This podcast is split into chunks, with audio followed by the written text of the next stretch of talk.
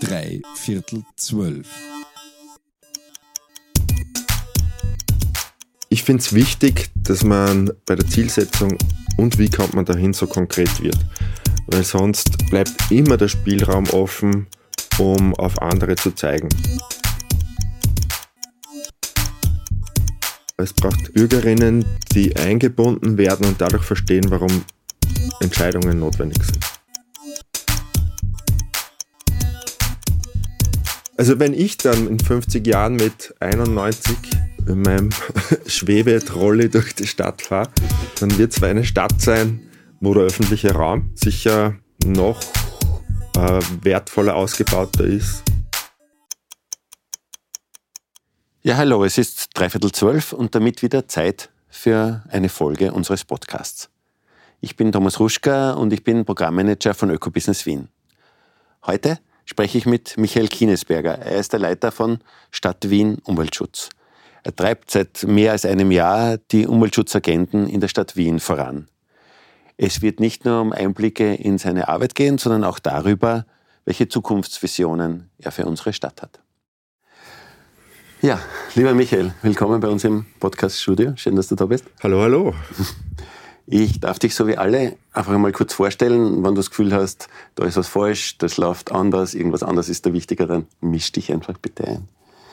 Also du bist Oberösterreicher, Geborener, bist, kommst aus Bad Ischl. Hast Biologie studiert auf der Uni, so wie ich. Da sitzen wir dann zwei Biologen nebeneinander. Du hast während des Studiums äh, im Nachhaltigkeitsbereich gearbeitet. Was kann man sich darunter vorstellen? Den aufmerksamen Podcast-Hörerinnen ähm, vielleicht bekannt. Ich war bei RESPECT, Responsible Action for Sustainability, für Unternehmen. Und mein Chef war damals Roman Mesicek. Ah ja, genau. Den hatten wir ja schon als Gast. Ja. Dann in Vorbereitung auf heute habe ich noch die Platte gesucht, die er mir damals zum Abschied geschenkt hat. Na bitte. Und jetzt musst Weil einer, wir beide Vinyl-Liebhaber sind. Jetzt muss einer sagen, was die Platte, was das war. Es war Techno. Ah, na bitte. Sehr schön. Ja, dann hast du aber irgendwie, so, das kann man nicht sagen, die Seiten gewechselt, aber, aber deine Profession, Profession gewechselt. Du warst stellvertretender Büroleiter im Staatssekretariat für Diversität, öffentlicher Dienst und Digitalisierung. Dann warst du im Wiener Gesundheitsverbund, äh, im Vorstandsbüro Bereichskoordinator. Ähm, du warst Wahlreferent. Welche Wahl? Viele Wahlen, aber okay. die ähm, prägendste war natürlich die Wiener Wahl mit Corona-Sicherheitsmaßnahmen. Ja, okay. ja. Das war wirklich eine Challenge. Ja, ja, das kann ich mir vorstellen. Ja, und dann eben quasi in die Stadt Wien gewechselt, in der Geschäftsgruppe, also Geschäftsgruppe ist jetzt also intern, das heißt im Stadtratbüro, sonst ist es intern Sprech, für Bildung, Integration, Jugend und Personal, dann Klima, Umwelt, Demokratie und Personal und seit gut eineinhalb Jahren bist du der Leiter von Stadt Wien Umweltschutz, also der Wiener Umweltschutzabteilung. Gibt es irgendwas noch, was wichtig wäre, was dir wichtig ist, dass man von dir weiß? Na, vom formalen Lebenslauf alles, alles richtig recherchiert. Aber ich finde, äh, das, was einen formt und bildet, sind die Töne dazwischen. Mhm. Und das sind angefangen von den Jobs im Studium nebenbei, dass man über Wasser bleibt, bis hin zu Ferialjobs in Produktionshallen et cetera. Ah ja, okay. Alles wichtig. Auch das teilen wir. Auch das, okay. Kremschemie und alles mögliche, Briefträger. Ja. Ja. Aluprofilherstellung in der Schichtarbeit. Auch spannend. Ja. Ah, ja. Ah, ja. Jetzt hast du so einen ganz einen, einen breiten Erfahrungshintergrund. Aber ich komme, vielleicht auch, weil ich Biologie studiert habe, komme auf das, auf das Grund zurück, ähm, Biologie, Studium, warum eigentlich? Mit welcher Intention hast du das angefangen?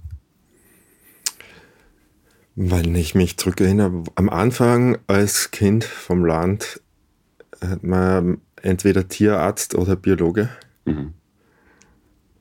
Und in, in meiner Mittelschulzeit haben, haben mir diese Systemzusammenhänge oder auch Mensch-Umwelt-Interaktionen gut gefallen. Aber dann zu meiner Zeit, zum Studienbeginn, war Genetik gerade sehr in. Mhm. Und wir alte, alle wollten Biologie studieren, also Großteil, um mit per Genetik die Welt zu retten, den Welthunger zu stillen und Krebs mhm. zu heilen. Okay. Und dieser Zweig war sehr stark überlaufen. Und bei der Orientierungsphase oder beim durchs Biologiestudium gehen, bin ich dann draufgekommen, mir liegen eigentlich andere Spezialisierungen mehr. Dann haben wir zum Orientieren ein Jahr lang Zivildienst gegönnt zwischendurch. War auch super in einer Kreativtheatergruppe für Menschen mit Behinderung. Und da haben wir Kunst- und Kulturfestivals organisiert für Menschen mit Behinderung. Aber dann bin ich trotzdem dran geblieben an Biologie und bin so reingeschnuppert, gestolpert, geschnuppert in Humanbiologie. Ja. Und ich, das Einprägsamste, der Tollste an meinem Studium neben vielen anderen Punkten war sicher auch der Sezierkurs, den wir gemeinsam mit den Medizinerinnen hatten. Und Anatomie hat mir irrsinnig getaugt. Aber die Nebeninteressen waren dann, wir haben wirklich immer Systeme interessiert und wie Systeme gesteuert oder nicht gesteuert werden können. Hat mich in Wissenschaftstheorie, Sozioökonomie vertieft und dann bin ich, kann ich mich erinnern, beim, bei der Humanökologie beim Harald Wilfing und seinem Team aufgeschlagen und das war dort äh, so eine egalitäre Situation, wo wir Studierende in der Gruppe, die da so durchgezogen ist, auch die Chance hatten, selbst organisiert ein bisschen mitzugestalten, wo wir unsere Lehre hin entwickeln wollen. Das war jetzt eine tolle Zeit mhm. und spannend. Und von daher kommt auch meine, mein Interesse, wie wirken gesellschaftliche Systeme zusammen, Mensch-Natur-Interaktion. Und auch, was heißt das, wie vorhersehbar oder nicht vorhersehbar ein System ist. Mhm. Ist das, das was hat auch viel mit Steuerung und Management zu tun. Ja. Und das habe ich dann im Zweitstudium bearbeitet. Ah, okay. Aber hat dieses Interesse dann quasi deinen Weg, dann bist du ja quasi, wie man das jetzt mal nennt, Verwaltung, Politik, nah, ähm, eben was, was mit Steuerung und Management zu tun hat, quasi hast du den Weg gewählt, aufgrund dieses Interesses, das du jetzt beschrieben hast, oder waren das irgendwie andere Dinge? Also bei mir war ja mein Lebensweg geprägt von Zufällen, wenn man das so nennen will. War das auch Zufall oder war das geplant? Die Frage, ob es ein Zufall ist oder ob einen das Leben findet. Genau, ja, deswegen habe ich ja gesagt. ähm, ich glaube, es, es, hat, es hat schon einen Bahnen dahingelegt, weil du zuerst gefragt hast, ob es noch was Prägendes gab. Ich glaube, das Wichtigste für mein berufliches Leben war die Zeit, da habe ich Projektkoordination gemacht für einen Beitrag für die Oberösterreichische Landesausstellung, wo es darum ging, das Thema Widerstand im Salzkammergut zu bearbeiten. Das hat jetzt nicht per se was mit ähm, Natur und Umwelt zu tun, aber das Spannende war, dass sind unterschiedliche Welten zusammenkommen, die galt es zu koordinieren. Da waren einerseits Historikerinnen, die wirklich äh, Widerstand während der N S-Zeit bearbeitet haben. Hat auch viel damit zu tun, mit meiner Herkunft und der Gegend. Da ist das natürlich in die Landschaft und in die Köpfe geschrieben auch noch. An dem arbeitet man sich ja auch ein bisschen ab. Aber bevor ich mich jetzt da verliere. Ähm, und das andere waren Positionen aus der bildenden Kunst und die Bevölkerung in Strobl am Wolfgangsee einzubinden. Und wir haben uns davor im Humanökologie viel mit, ähm, mit transdisziplinärer Projektarbeit auseinandergesetzt. Mhm. Und das war, glaube ich, transdisziplinär zum Quadrat. Und so unglaublich spannend, diese eineinhalb, zwei Jahre für mich, wie unterschiedlich Themenstellungen betrachtet werden können. Also das war eine Spielwiese und eine Verwirklichungswiese, es war ein Traum. Und das Spannende, was ich daraus mitgenommen habe, ist einerseits unterschiedliche Sprachen zusammenzuführen. Du meinst Disziplinen? Sprachen. Disziplinäre Sprachen, ja. Aber auch wie unterschiedlich man und wie gewinnbringend und wichtig es sein kann, eine Problemstellung oder Themenstellung von verschiedenen Perspektiven aus anzusteuern. Und da habe ich die Sprache der Kunst eben auch kennengelernt. Und das finde ich bis heute sehr wichtig. Sehr spannend, sehr spannend. Schau, ich lerne, ich lerne über dich. Ähm, jetzt hast du aber, wenn wir jetzt die Zwischenstufen auslassen und zum Aktuellen kommen, jetzt bist du, wenn man jetzt sagt, du bist Biologe, wenn man das jetzt grob vereinfacht, und jetzt bist du seit eineinhalb Jahren circa, ein bisschen weniger, seit äh, Leiter der Umweltschutzabteilung der Stadt Wien, könnte man sagen, du hast den Kreis wieder geschlossen und bist wieder dort, was du, was dein Anfangsinteresse war. Kann man das so nennen oder ist das auch zu einfach? Finde ich spannend. Ähm, es ist sicher, man glaubt, Verwaltung ist so, so einheitlich und so monotheistisch, kann man fast sagen. Aber ich bin jetzt seit einem Jahr und vier Monaten Abteilungsleiter. Am Anfang sind die Tage lang und dann die Zeit vergeht umso schneller. Aber natürlich, wenn man da bin von außen auf die Abteilung zugekommen.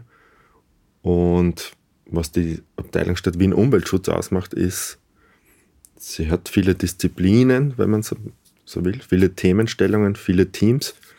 Und auch da gibt es unterschiedliche Sprachen.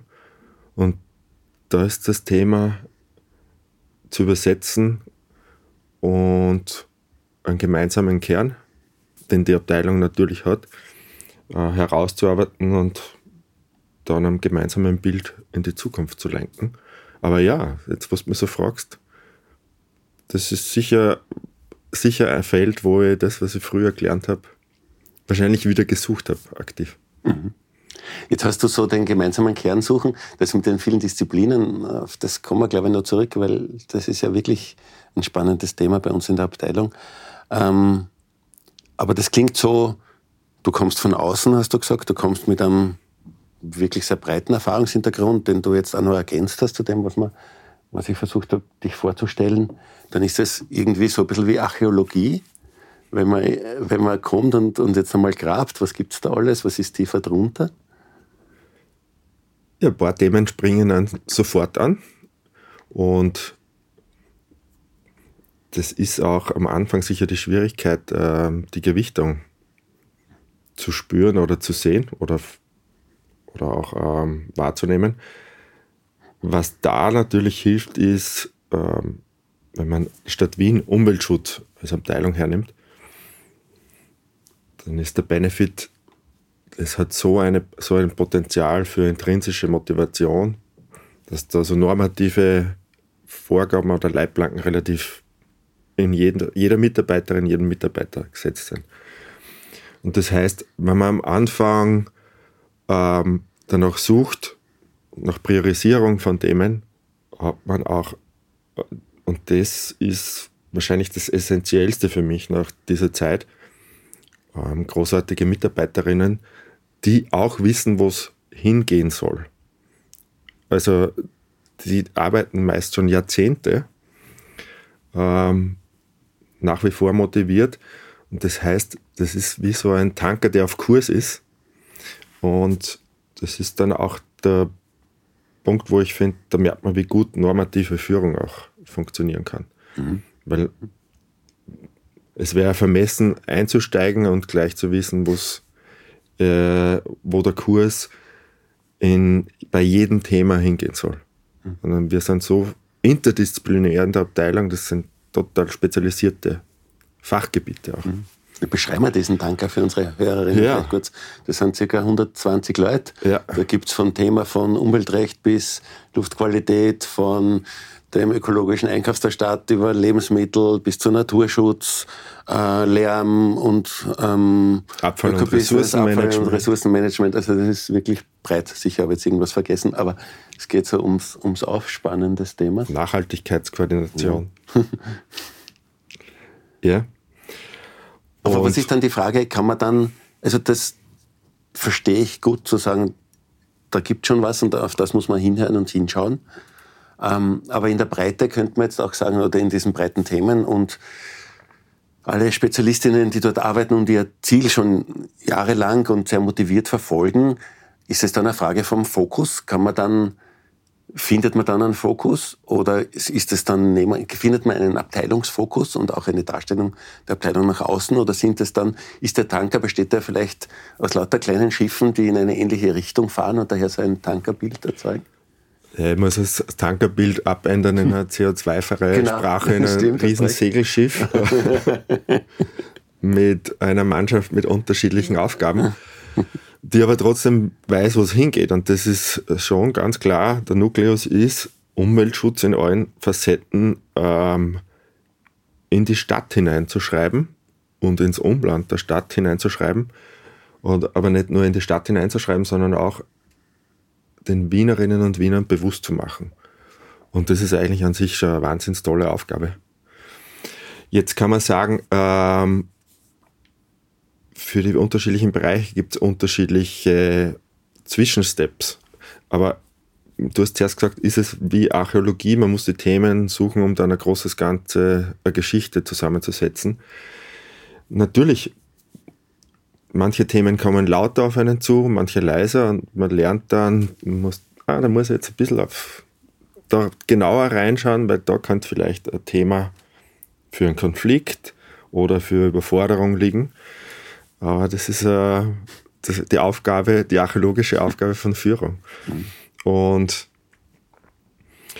das, das Thema ist, weil du unsere Abteilung kurz beschrieben hast, wo ich finde, das ist jetzt sehr verwaltungsintern gesprochen, aber eigentlich ist es die Stärke der M A zweiundzwanzig. Sie hat, äh, sie unter einem Dach befinden sich viele Kompetenzen. Das heißt, da gibt es von behördlicher Tätigkeit eigentlich bis hin zu einem Think Tank. Ähm, ganz starker Markenkern, der nach außen oft zu wenig sichtbar ist. Wir haben eine zentrales, zentrale Aufgabe von unserer Sachverständigen-Tätigkeit. Das heißt, das sind Menschen, die in den unterschiedlichen Disziplinen von Opfer- und Ressourcenmanagement bis zu Naturschutz, Lärm, Luft, ähm, ihren Sachverstand im Dienste der Umwelt einbringen und auch verteidigen. Das ist, äh, da muss man sich auch oft in den Wind stellen. Und in Zeiten, wo Zielkonflikte ja uns auch im alltäglichen Leben immer stärker fordern, ist das natürlich auch, Zielkonflikte gibt es dann auch innerhalb einer Stadt. Aber wenn, wenn nicht Wien, kann man diese Zielkonflikte auch gut bearbeiten. Also das ist vielleicht wirklich was Spannendes. Versuch's noch an dem Beispiel, weil du zuerst gesagt hast, und ich habe es zu Recht, weil ich es vergessen habe, Abfall- und Ressourcenmanagement, da hat man eigentlich das, was wahrscheinlich die meisten Hörerinnen mit Verwaltung in Verbindung bringen, nämlich das Kontrollieren von Abfallbegleitscheinen, um jetzt irgendwas zu sagen, über Sachverständigentätigkeit bis zum Service und, und, und, und zur Entwicklung, nämlich einen Reparaturbon für, für Wien quasi in die Welt zu setzen, wo es darum geht, Ressourcen zu schonen, den Leuten das Reparieren äh, kostengünstig zu ermöglichen. Ja, alles in einem, in einem Thema verhaftet, was ja wirklich die große Komplexität dieser Aufgabe zeigt. Ja, und da werden dann zusätzlich zum Verwaltungshandeln, zum Beispiel das Team vom Opfer- und Ressourcenmanagement, schützt ja auch Gesundheit, indem mhm. sie gegen Asbestbaustellen vorgehen et cetera.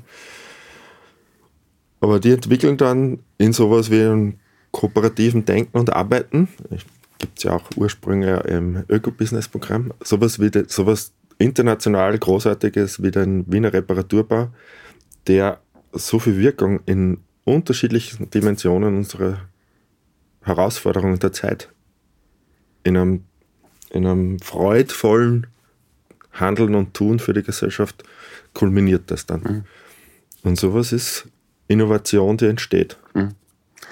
Und es sind Themen, weil du jetzt die Gesundheit da gebracht hast, die man ja gar nicht vermutet, wenn man an unser breites Lebensmittelthema äh, denkt, vom, vom Lebensmittelaktionsplan, Wien isst G U T bis äh, über alle möglichen Strategien, Abfall, Lebensmittelabfallvermeidung bis zu einem Food-Trailer, wo wir gemeinsam mit Jugendlichen kochen und irgendwie dieses Thema auch Kochen und C O zwei bringen.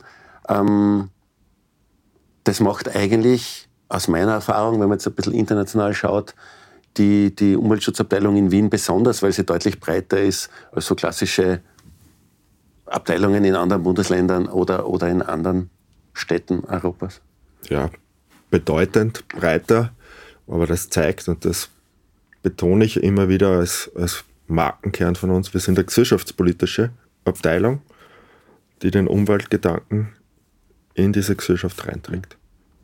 Jetzt haben wir aber von Wien, jetzt quasi waren wir ganz breit, und jetzt, wenn man so die, die Zielsetzungen von Wien, von der Stadt Wien anschaut, dann ist ganz wesentlich und zumindest im Vordergrund und thematisiert das Thema Klimaneutralität. Und das ist ja auch extrem ambitioniert, zu sagen, die Stadt Wien will bis zwanzig vierzig klimaneutral sein auf allen Ebenen. Ähm, ist das jetzt was, was in Konkurrenz zum klassischen breiten Umweltschutzgedanken steht, der quasi in der Grundkonstruktion dieser Abteilung auch verankert ist, nicht nur in den Themen? Wie, wie steht das zueinander aus deiner Sicht? So eine konkrete Zielsetzung wie Stadt Wien wird zwanzig vierzig klimaneutral, entwickelt ja was und macht was mit der Verwaltung. Ich finde es wichtig, dass man ähm, bei der Zielsetzung und wie kommt man dahin so konkret wird. Weil sonst ähm, bleibt immer der Spielraum offen, um auf andere zu zeigen. Mhm. Also wir müssen jetzt, also wir müssen jetzt, ich meine, wir sind so wurscht, schau auf China. Und diese Räume muss man einfach eng machen, und darum ist es gut, dass man auch sich klare Zielsetzungen macht und sich nicht verliert in Debatten darüber, wir müssen zuerst konsumbasierte Emissionen oder produktionsbasierte Emissionen angehen. Dort, wo die größten Hebel sind, dort auf jeden Fall. Aber es ist kein Entweder-Oder, sondern sowohl als auch. Und klug wird das Ganze dann noch mehr, wenn man am Weg dorthin, es heißt, niemand hindert so einen großen, so einen großen Hebel wie die Wiener Stadtverwaltung an sich, ähm, mehrere Themenstellungen gleichzeitig zu bearbeiten. Und im besten Fall gemeinsam. Und da geht Biodiversität und Klimaschutz klug gedacht Hand in Hand. Natürlich könnte man sagen, es gibt äh, Zielkonflikte, aber ich habe so, ich, das schaue ich mir immer sehr intensiv an. Einerseits, wer bringt welche Argumente rein, wo werden Widersprüche besonders betont.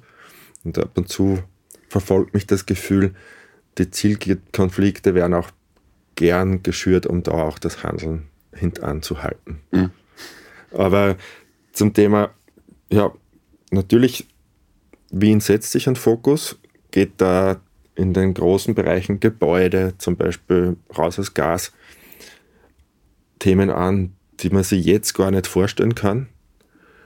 Aber da gibt es immer das Beispiel mit, es wurde auch mal die Wasserversorgung in die Stadt reinbaut, et cetera, konnte man sich auch nicht so vorstellen. Jetzt hat ja Wien, denke ich mal, aus seiner, aus seiner Geschichte, aus seiner, aus seiner demokratischen Geschichte, ja auch noch einen anderen speziellen Schwerpunkt. Das ist das Sozialthema. Ähm, Wien ähm, positioniert sich weltweit erfolgreich, wenn man, wenn man die, die, die Bewertungen, wenn man denen Glauben schenken darf, als lebenswerte Stadt. Wie geht das jetzt Hand in Hand mit, mit bleiben wir bei Raus aus Gas oder so, wo es ja direkt an, an, an das Eingemachte von den Menschen geht, die, die in Wien wohnen? Ja, dass sich da die Lebensrealität für die Menschen ähm, mal temporär, temporär natürlich verschlechtert. In, ich meine, niemand mag gern, dass seine Wohnung aufgerissen wird, ist klar, aber ich muss erklären, warum mache ich das und wie ist was nachher besser und was ist dann der Beitrag dazu gewesen. Und ich glaube, das ist grundsätzlich ein Thema, wo wir gerade stehen, ähm, zu erklären oder die Leute mitzuholen. Es ist ja in Umfragen derzeit großes Thema, die Menschen empfinden sich in der Klimakrisenbewältigung überhaupt nicht wirksam, sondern kommt in den, in den Meinungsumfragen, in den Umfragen dazu kommt stark raus, da kann ich als Bevölkerung, ich als Mensch nichts tun, sondern die Politik, die Unternehmen, die Verwaltung muss das stemmen. Und jetzt kann ich schon sagen, ganz klar, um die großen, an den großen Stellrädern zu drehen, muss das politisch geregelt sein, muss das die Verwaltung am Boden bringen.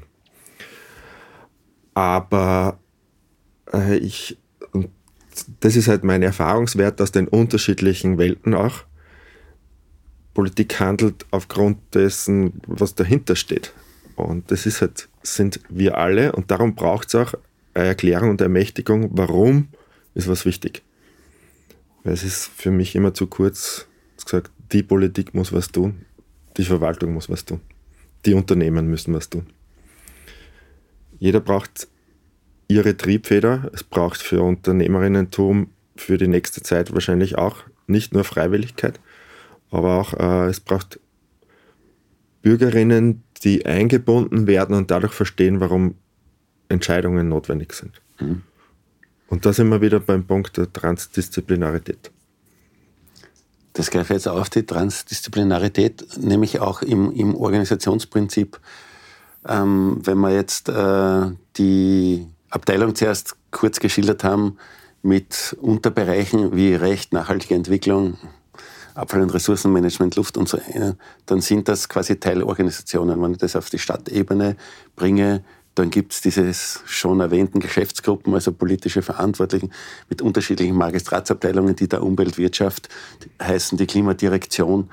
Wie sehr bildet die Struktur der Verwaltung und der Politik und des Gesamtbaus, da kann ich ja zu Universitäten gehen, das finde ich ja überall, wie sehr bildet oder behindert eine, wie man das jetzt nennen mag, Säulen, Silo, thematisch strukturierte Organisationsform, dieses transdisziplinäre Arbeiten, das man ja immer wieder als Notwendigkeit für diesen großen Wandel hört.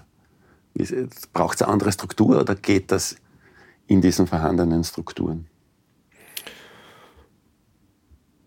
Ich glaube, das ist sowas wie die Klimakrise oder Biodiversitätskrise, braucht es klar verantwortliche Strukturen und auch klare Zuständigkeiten. Um Silo-Denken und Silo-Arbeiten zu verhindern, braucht's, braucht's aber, muss man nicht äh, die äh, Aufbauorganisation gänzlich umschmeißen, aber es braucht Formate, äh, Querverbindungsformate. Und auch, es braucht auch ein anderes Tun. Und das finde ich immer wichtig, dass man in den Organisationen daran arbeitet, dass man lernfähige Organisationen daraus bildet. Also versuche ich bei uns ja auch, aber dass man in kürzeren Abständen schaut, wo bin ich, was habe ich aus der letzten Phase gelernt, was lerne ich daraus für die, ähm, für die nächste Zeit, Etappe, die vor mir ist. Also es, eine gewisse lernfähige Systeme zu schaffen und damit man schneller re- reagieren kann, auch ähm, so ein Charakter von Selbstorganisation. Und dafür muss ich aber wissen, wo ich hin will, und ich muss lernen können. Mhm. Mhm. Und um wieder eine Brücke zu schlagen, das kommt ja, das ist zwei agile Systeme, ist jetzt, ähm, ich muss das podcastgerecht sagen, ähm, in aller Munde, aber in der Wissenschaft, in Post-Normal Science, auch in der Humanökologie oder du aus der Botanik, da gab es ja das schon lang, also dass man mit Unberechenbarkeit, mit Variabilität, man muss unterschiedliche Ebenen einberechnen, also das ist nichts Neues. Also wie man äh, so Wicked Problems oder so Wicker Times oder diese, diese systemischen Krisen, die derzeit auf uns zukommen, bearbeitet, da hat man die Handwerke eigentlich schon länger in der Hand. Und ich finde, wenn wir schaffen, dass unsere Organisationen ähm, selbstständig schnell reagieren können, vernetzt denken können, und dann ist der Next Step noch, dass wir auch noch stärker Bürgerinnen mit einbeziehen, dann werden wir stabiler.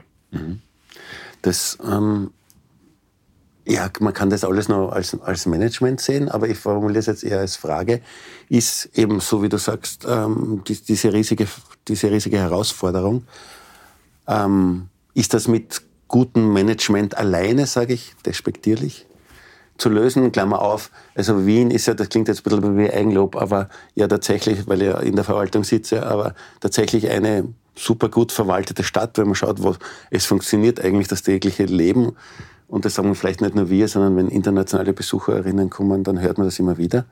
Aber reicht das letzten Endes oder braucht es andere Zugänge, andere Methoden, außer wir sind super in Verwalten und machen dieses Management jetzt agiler, was auch immer man jetzt dazu setzt? Nein, es ist, das ist sicher für fürs Finden von neuen Lösungswegen braucht es noch mehr. Da braucht es an unterschiedlichsten Ebenen sowas wie Versuchslabore. Und weil wir jetzt ja gerade im Ökobusiness Podcast sitzen, ich sehe Ökobusiness, großer Fan von Ökobusiness. Danke. Gezwungenermaßen nein. Gezwungenermaßen. Oh. ähm, sehe ich auch sowas wie eine Innovationszelle. Und da werden Themen ausprobiert.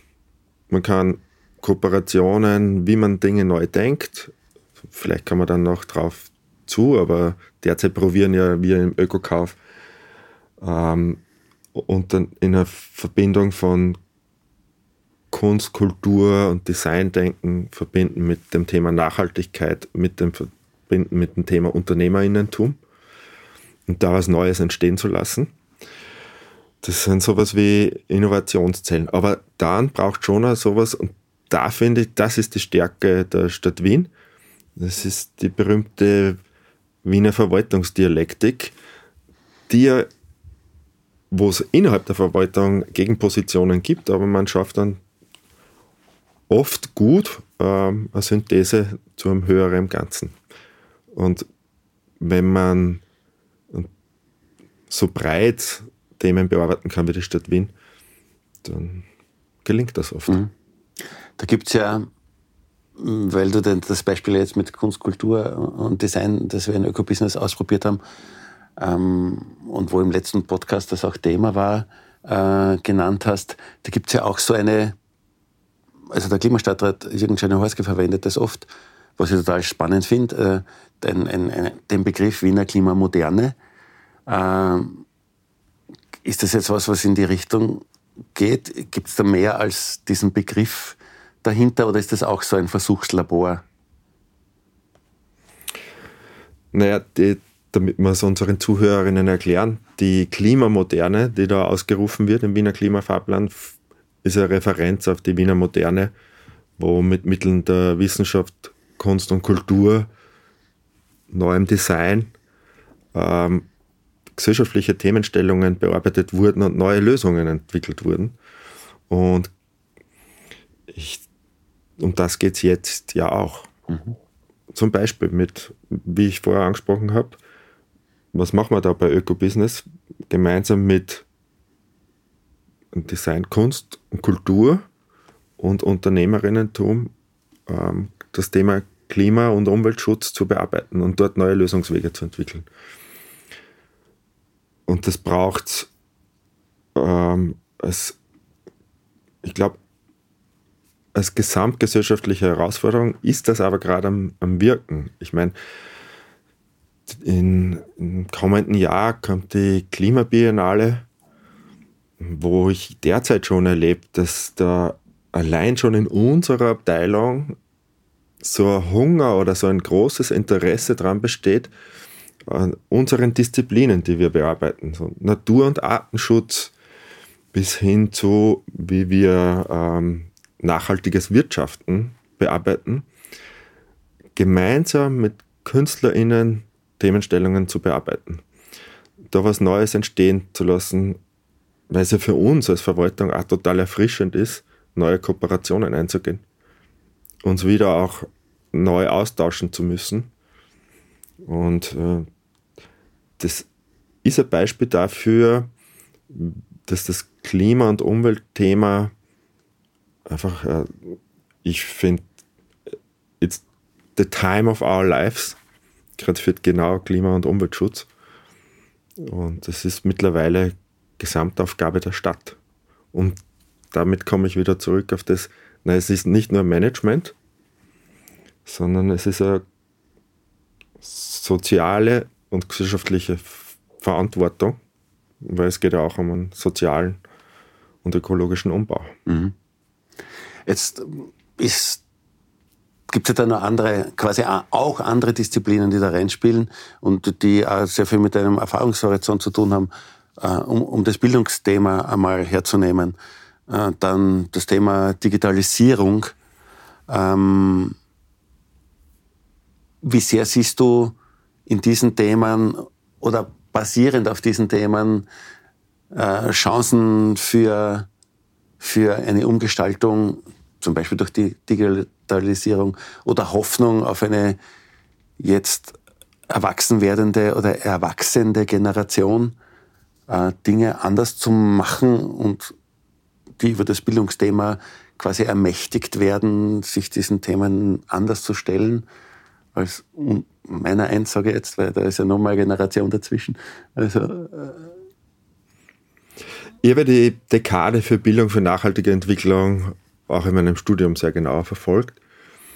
Und ich meine, so top-down ausgerufene Schwerpunkte, sagen wir mal so, sie sind zumindest noch im universitären Sektor gelandet. Ob das den Bildungsbereich gänzlich durchdrungen hat, weiß ich nicht.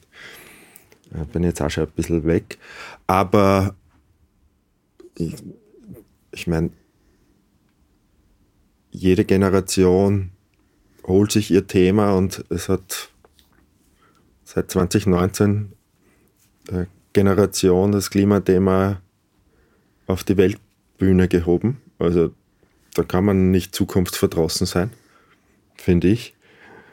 Und weil du das Thema Digitalisierung angesprochen hast, wo jetzt Digitalisierung und K I äh, durch jedes Dorf trieben wird, es muss Es darf nicht Selbstzweck sein und es muss äh, der Allgemeinheit dienen. Es darf in die, äh, Digitalisierung nicht ein Prozess der Individualisierung rein sein, weil das heißt dann natürlich auch jetzt aus unserer äh, Profession herausgesprochen meistens mehr Ressourcenverbrauch, sondern es muss sowas, ein, eine Unterstützung zu als Verwaltung kann ich sagen, Kommunalisierung oder Community Building werden, mhm.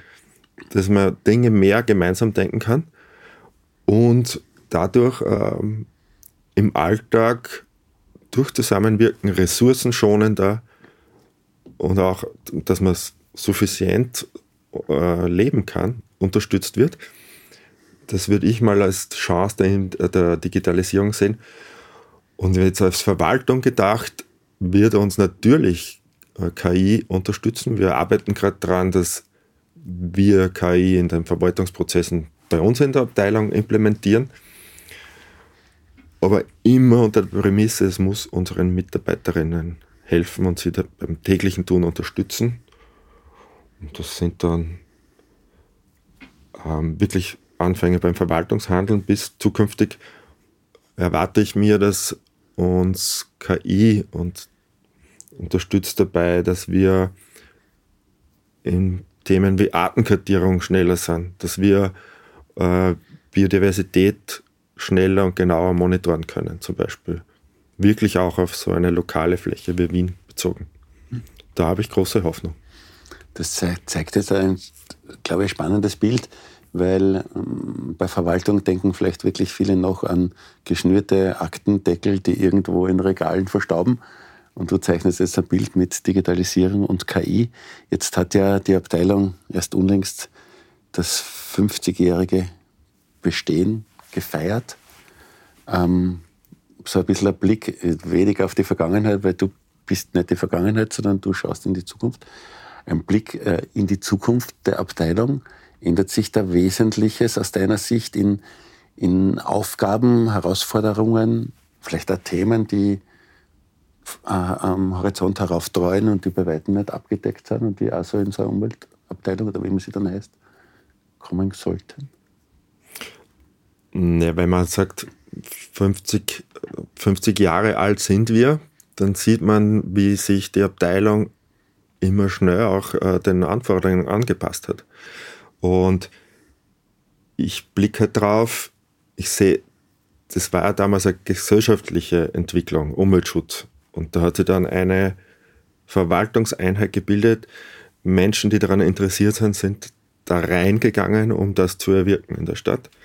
Und das zeigt, dass viele der Mitarbeiterinnen da auch zum Glück geblieben sind. Aber dann, das heißt auch, wir stehen vor einem Umbruch. Und es wichtig ist, dass die Abteilung die Anpassungsfähigkeit, die ja auch wichtig ist, in den nächsten Jahren umso mehr braucht. Als großes Thema sehe ich für uns jetzt mal mit Blick auf die nächsten fünf bis zehn Jahre, wer, wenn nicht wir, müssen wirklich in die Vorlage gehen beim Bearbeiten der Biodiversitätskrise und darauf schauen, dass die klug verbunden mit der Klimakrise bearbeitet wird. Aber die, die Themenstellungen für die Abteilung werden sich äh, natürlich verändern. Wenn es uns gelingt, dass Umweltschäden immer mehr hintangehalten werden oder dass wir alles so rein und sauber haben, dann kann, werden vielleicht Ressourcen woanders frei, die wir im Bereich der Umweltbildung, Umwelt- und Klimabildung verstärken müssen. Aber zentral wird Biodiversität und Natur und dahinterliegend, das ist ja auch wieder nicht zum Selbstzweck, sondern Naturraum sichern und erhalten, aber auch das Wahrnehmen von Natur und den Zugang auch zu der naturnahen Erholung zu erhalten und wenn nicht sogar auszubauen. Und das ist in einer jetzt mittlerweile zwei Millionen Stadt eine Challenge, aber auch wieder, wir stehen ja, fangen da nicht bei nichts an, wie gut Biodiversitätsschutz und Klimaschutz Hand in Hand gehen, ist in Wien ja schon vor über hundert Jahren angegangen worden. Wenn man Waldflächen, die Klima, klimaangepasst bewirtschaftet werden, gut erhält und ausbaut, hat man da vor der Haustüre einerseits eine tolle Klimasenke oder auch mit den Wiesenpflegen, die wir betreiben und gleichzeitig auch ein, den, die beste Klimaanlage für die Stadt. Und das zeigt eigentlich, wie vorausschauendes Denken und Handeln da auch diese Co-Benefits gut bedient. Und wenn wir diese Naturräume noch oder Gebäude, also wenn ich dann in fünfzig Jahren mit einundneunzig in meinem Schwebetrolley durch die Stadt fahre, dann, dann wird es eine Stadt sein, wo der öffentliche Raum sicher noch äh, wertvoller ausgebauter ist, wo Community Building funktioniert hat, wo Gebäudebegrünung, die wir als M A zweiundzwanzig forcieren und fördern übrigens auch, ähm, wie so eine Grünader durch die Stadt zieht. Aber was was auch ausgeglichen und sozial ausgeglichen eine, eine, eine friedliche Stadt ist. Danke für das wunderbare Zukunftsbild für Wien in fünfzig Jahren. Ich glaube, ich im, im Schwebetrolley. Nein, das ist der andere, aber man gedacht, dem braucht man und kann man eigentlich gar nichts mehr hinzufügen. Ich glaube, das war ein perfekter Abschluss für unser Gespräch. Und ich will natürlich dann noch immer äh, das Risri der Mauersegler hören können. Sehr nett. Vielen Dank, Michael, für das Gespräch. Danke, Thomas.